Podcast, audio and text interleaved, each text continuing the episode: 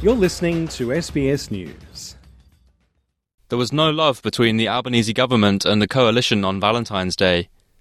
Deputy Opposition Leader Susan Lee started the day by saying the Albanese government needed a date with the truth, calling for Immigration Minister Andrew Giles to be sacked. Mr. Giles has been under scrutiny since the release of 149 migrants, many of whom had criminal convictions, following a High Court decision which found indefinite detention was unlawful. The future is also uncertain for Nationals MP Barnaby Joyce, who was filmed lying on a Canberra street talking into his phone last week. Nationals leader David Littleproud told the ABC he has asked Mr. Joyce to consider taking personal leave. Barnaby and I had a conversation yesterday about the circumstances that led to the behaviour that we saw last week, and that's not normal behaviour. He's embarrassed himself and he's embarrassed his family, uh, but it's important to understand that there are circumstances that are greater than what has publicly been enunciated around a mixture of medication and alcohol. Uh, there's some family circumstances that he, his family need to deal with. But the member for New England appeared to not have taken Mr. Littleproud's advice, using a House of Representatives speech on the Albanese government's stage 3 tax cuts to discuss a range of issues affecting regional areas. If you really want to look after people who are doing it tough, you go to one of the, the core issues in their life their power bill, their grocery bill, the, uh, their capacity to pay for a dentist, the fact that they've got a second-hand car, and if you start changing fuel standards and saying this is going to happen, that's going to happen, that's all well and good where people have money. But where they don't have money, they can't afford the car they've got. And every time they go to get groceries, they can't go to a corner store because there is no corner store.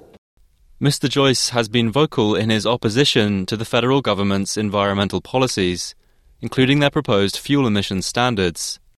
Last week, he led a protest outside Parliament House against the federal government's plan for the energy grid to run on 82% renewable energy by 2030. The protest has drawn criticism from former economic advisor to the Hawke government, Ross Garnaut, who today outlined to the National Press Club a 15 step policy plan under which Australia could become the world's zero carbon superpower. Describing the protesters as Barnaby's Angry 400, he denied widespread renewable energy would require the use of Australia's best farmland. We need not cover the land of any people who don't want wind turbines and solar panels on their country.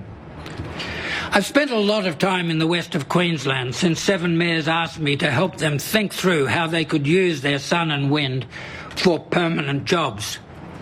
They want renewable power generation if they get sustainable income and jobs. The coalition has attacked the Albanese government's commitment to renewables after wild storms in Victoria caused the Loy Yang coal fired power station to go offline, leaving hundreds of thousands without power. National Party Senator Matt Canavan says the outage showed there isn't enough redundancy in national networks because of the government's refusal to build more fossil fuel and nuclear power stations. At question time, Prime Minister Anthony Albanese began by offering his heartfelt condolences to Victorians affected by extreme weather, who have already seen bushfires, extreme heat, storms, and flash flooding this week. Opposition leader Peter Dutton said he echoed Mr. Albanese's words. Later, he echoed Miss Lee's calls for the immigration minister to be dismissed, saying Mr. Giles had failed to keep Australians safe after it was reported at least 18 of those released had been arrested for further offences. The first duty of a government is to keep Australians Order. safe, and the Albanese government has failed in this duty. Mr Speaker, this minister has to go. Order. This weak Prime Minister needs to show leadership. Mr Giles again defended his record, saying the government has always focused on community safety after a High Court decision overturning two decades of precedent required the release of the detainees and Home Affairs Minister Clare O'Neil hit back at Mr Dutton, whose own record as Home Affairs Minister has come under scrutiny after it was revealed he had intervened to allow someone with criminal convictions to stay in Australia in 2018. What do we hear from the Leader of the Opposition encountering all of these very well substantiated claims about him? We hear absolute crickets. and that's because this is a tough guy who doesn't want to answer the tough questions. Now, Speaker, there is one question that matters more than all when he cannot run a government department, why does he think he should run our country? Treasurer Jim Chalmers has also been challenged on a bit of ancient history between Labour and the coalition. In response to a question prompted by the plan put forward by Professor Garnaut and former chair of the Australian Competition and Consumer Commission, Rod Sims, he said the Albanese government was not considering the introduction of a carbon tax. We found a better way, Mr. Speaker, uh, or at least an alternative way, but we feel a better way, uh, to implement what is already a comprehensive and ambitious agenda uh, when it comes to clean energy when it comes to climate change and when it comes to those industrial opportunities from becoming a renewable energy superpower. Penry Buckley, SBS News.